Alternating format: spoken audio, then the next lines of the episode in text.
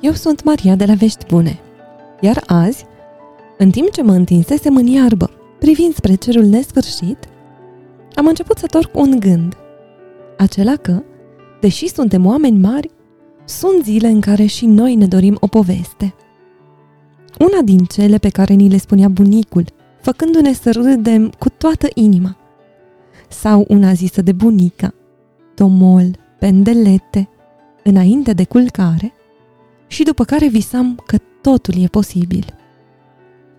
Tocmai de aceea, în seara zilei în care am sărbătorit copilăria, vă dăruiesc o poveste, cea a lui Momo, fetița care le-a înapoiat oamenilor timpul furat.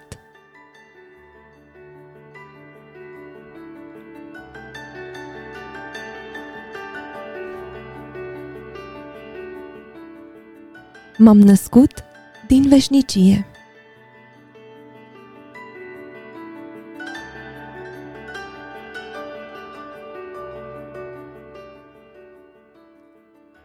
În vremurile străvechi, pe când oamenii vorbeau limbi cu totul diferite de cele de acum, în țările calde se aflau orașe mari și minunate. Acolo se înălțau palatele regilor și ale împăraților. Se găseau bulevarde largi, străzi înguste și ulițe întortocheate. Străjuiau temple mărețe, cu statui de zei durate din marmură și aur. Erau piețe multicolore, unde se vindeau mărfuri din toate colțurile lumii, precum și terenuri frumoase și încăpătoare, unde se adunau oamenii pentru a discuta veștile și pentru a ține cuvântări sau a le asculta. Dar înainte de toate, se găseau acolo mari teatre. Arătau cam așa cum arată astăzi un circ, doar că erau construite în întregime din blocuri de piatră. Rândurile unde ședeau spectatorii erau așezate în trepte, unele peste altele, ca într-o pâlnie uriașă.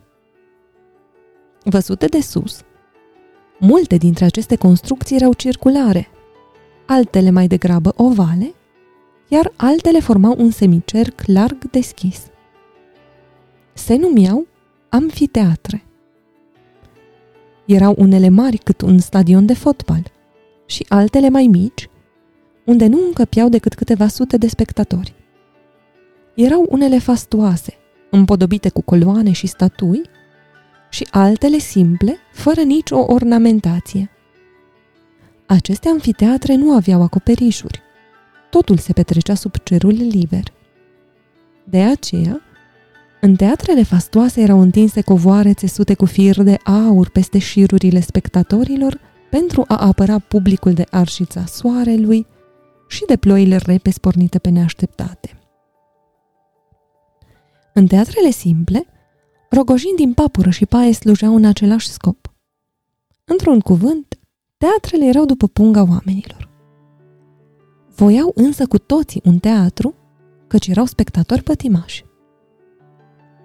În timp ce ascultau cum se depăneau pe scenă întâmplările zguduitoare și cele hazoase, li se părea că acea viață doar jucată ar fi, în chip misterios, mai adevărată decât viața lor proprie, de zi cu zi, și le plăcea nespus de mult să ia parte la cealaltă realitate.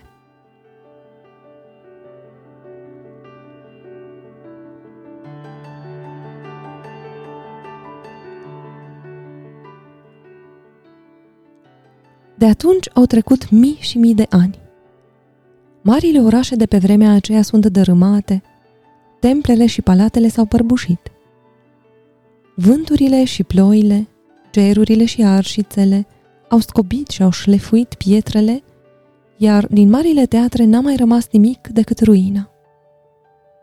În zidurile crăpate nu mai răsună decât cântul monoton al greierilor, făcând impresia că pământul respiră în somn. Totuși, câteva dintre vechile orașe mari au mai rămas orașe mari până în zilele noastre. Firește că viața din ele s-a schimbat. Oamenii se deplasează cu automobilul și tramvaiul, folosesc telefonul și lumina electrică. Dar, aici și colo, printre noile clădiri mai sunt câteva coloane, câte o poartă, o bucată de zid sau chiar un amfiteatru din acele vremuri străvechi. Iar într-un astfel de oraș s-a petrecut povestea cu Momo.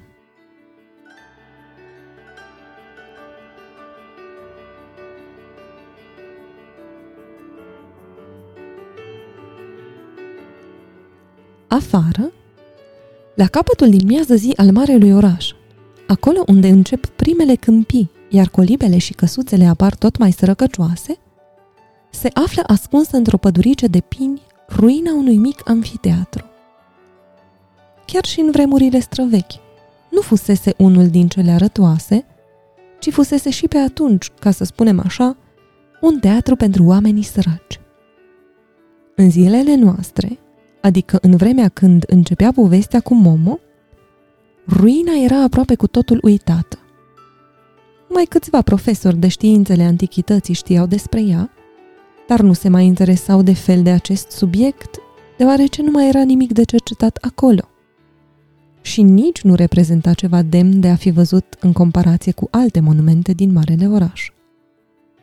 Astfel că, numai din când în când se rătăceau câțiva turiști pe acolo, se cățărau printre șirurile de bănci năpădite de ierburi, făceau gălăgie, făceau fotografii spre amintire și apoi plecau.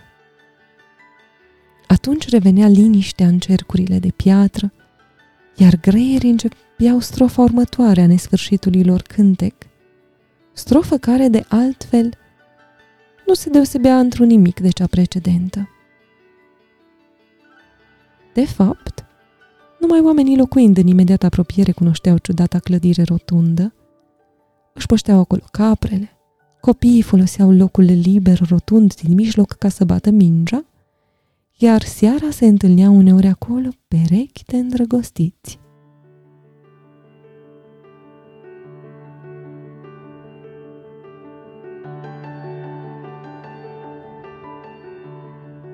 Într-o bună zi, începu să circule zvonul că în ultimul timp ar locui cineva în ruină. Era vorba de un copil, probabil o fetiță.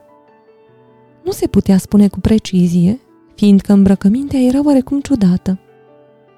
Se spunea că se numește Momo sau ceva asemănător. Aspectul exterior al lui Momo era într-adevăr oarecum straniu și ar fi putut probabil să sperie întrucâtva oamenii prețuind mult curățenia și rânduiala. Era micuță și cam slăbuță, încât, cu cea mai mare bunăvoință, lumea nu-și putea da seama dacă n-are decât 8 ani sau a și împlinit 12. Avea bucle negre ca pana corbului, zbârlite, arătând ca și cum n-ar fi fost niciodată atinsă de vreun pieptene sau de o foarfecă. Avea ochi foarte mari, minunat de frumoși și la fel de negri. Iar picioarele îi erau de aceeași culoare, căci umbla aproape întotdeauna de sculță. Doar iarna purta uneori ghete, dar erau diferite. Nu se potriveau între ele și pe lângă aceasta îi erau și mult prea mari. Cauza era că Momo nu avea nimic altceva decât ceea ce găsea întâmplător sau îi se dăruia. Fusta îi era cusută din diferite petice pestrițe și îi atârna până la glezne. Pe deasupra purta un surtuc bărbătesc, vechi și mult prea larg, ale cărui mâneci erau suflecate la încheietura mâinii. Momo nu voia să le taie, căci se gândea prevăzătoare că va mai crește. Și nu se putea ști dacă va mai găsi vreodată un surtuc atât de frumos și de folositor, cu atât de multe buzunare.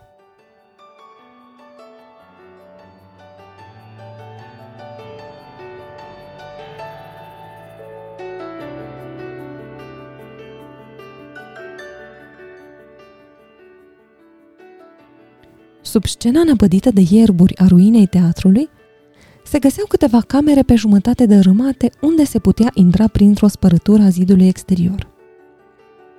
Aici amenajase Momo o locuință. Într-o zi, pe la amiază, sosiră la ea câțiva bărbați și femei din vecinătate, încercând să afle cei cu ea. Momo stătea în fața lor privindu-i cu teamă, căci îi era frică să nu gonească oamenii. Își dădu însă curând seama că erau prietenoși. Ei înșiși erau săraci și știau ce-i viața. Așa, spuse unul dintre bărbați. Prin urmare, îți place aici?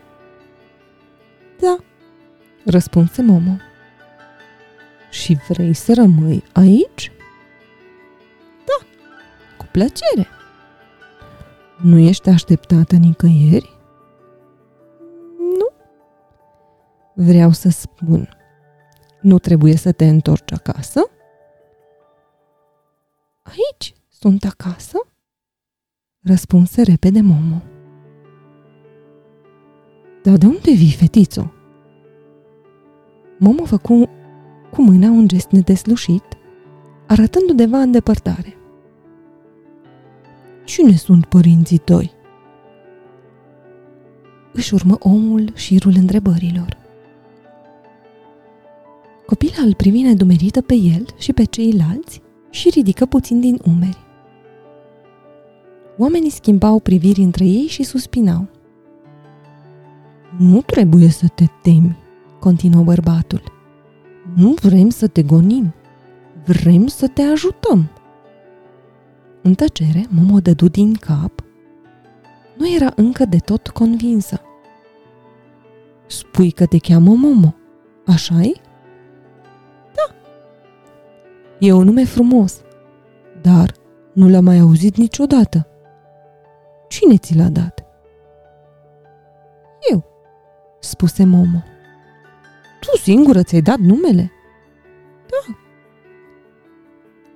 Când te-ai născut? Momo se gândi și spuse într-un târziu. După câte mi-amintesc, am fost din totdeauna. N-ai nicio mătușă, nici un unchi, nici o bunică, nici un fel de familie unde te-ai putea duce? Momo îl privi doar pe bărbat și tăcu o vreme, apoi murmură. Aici sunt acasă. În sfârșit, își dădu părerea bărbatul. Dar nu ești decât un copil. Câți ani ai de fapt? O sută? Spuse momoșovăitor. Oamenii râsără. Credeau că e o glumă. Să vorbim serios. Câți ani ai? O sută și doi? Răspunse Momo, încă și mai șovăitor. Astfel, începu prietenia dintre micuța Momo și oamenii din vecinătate.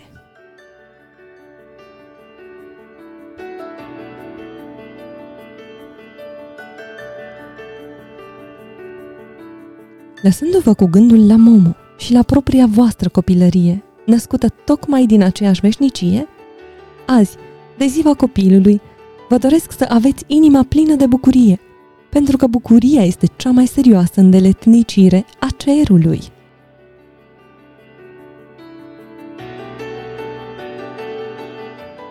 La mulți ani, draga mea copilărie!